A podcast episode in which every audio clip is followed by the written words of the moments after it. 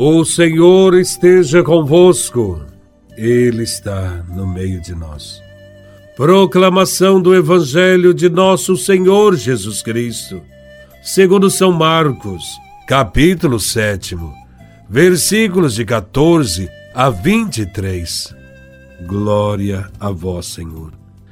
Naquele tempo, Jesus chamou a multidão para perto de si e disse: Escutai todos e compreendei. O que torna impuro o homem não é o que entra nele, vindo de fora, mas o que sai do seu interior. Quem tem ouvidos para ouvir, ouça. Quando Jesus entrou em casa, longe da multidão, os discípulos lhe perguntaram sobre esta parábola. Jesus lhes disse: Será que nem vós compreendeis? Não entendeis que nada do que vem de fora e entra numa pessoa pode torná-la impura? Porque não entra em seu coração, mas em seu estômago, e vai para a fossa. Assim Jesus declarava que todos os alimentos eram puros.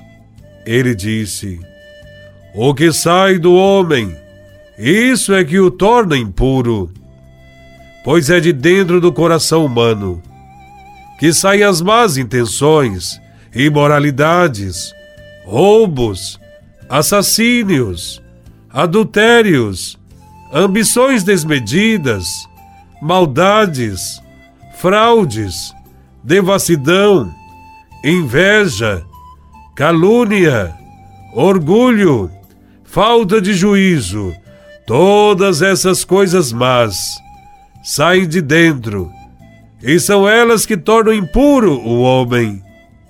Palavra da salvação. Glória a vós, Senhor. No evangelho de hoje, vemos que os escribas e fariseus temiam tornar-se impuros pelo contato físico com objetos e pessoas e conduzidos por tal pensamento equivocado, os escribas e fariseus não conseguiam perceber o que torna impuro o homem diante de Deus. Era urgente que Jesus corrigisse essa visão deturpada da realidade. Desta maneira, Jesus afirma: o que contamina o homem não está fora de si, mas sim está enraizado no mais íntimo do coração humano é relativamente fácil afastar-se das coisas e pessoas tidas como impuras, mas é extremamente difícil manter a devida distância do que sai de dentro da pessoa e tem o poder de fazer o mal no mundo. Quem deseja ter um coração puro deve viver a vigilância e o discernimento. Sem estas virtudes, a hipocrisia vai se apoderar da ação humana de toda a vida do ser humano. O discípulo de Jesus Cristo deve se prevenir da falta de autenticidade. O agir do discípulo de Jesus no mundo deve brotar de um coração puro, sem dolo nem má fé, e buscar unicamente o bem do próximo. Esta é a pureza requerida por Deus. O outro tipo de pureza se reduz à mera questão de higiene, sem muita relevância para a fé. Portanto, só se é verdadeiro discípulo quando trazemos e nutrimos no coração uma experiência inspirada nos sentimentos do coração de Deus.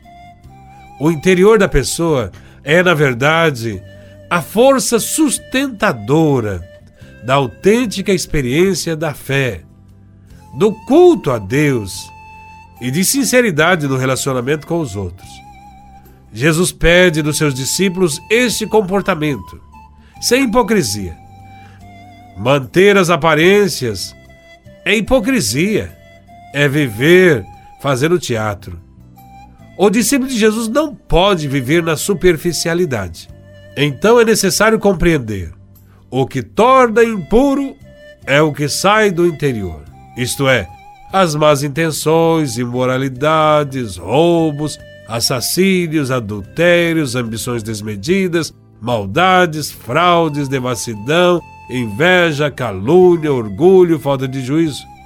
O que vale é verificar diante de Deus o fundo do nosso coração, a nossa consciência. E não podemos enganar a Deus. A Deus não se engana.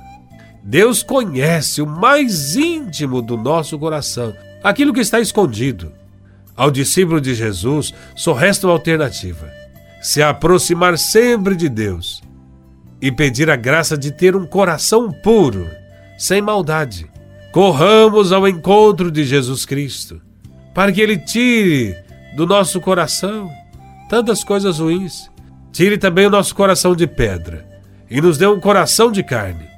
Tire-nos o coração velho e nos revista de um coração novo, capaz de amar e perdoar até os inimigos e perseguidores. Que tenhamos um coração capaz de compreender, acolher, dialogar e, sobretudo, não olhar somente pelo exterior, mas sim para o interior. Jesus, manso e humilde de coração, fazei o meu coração semelhante ao vosso.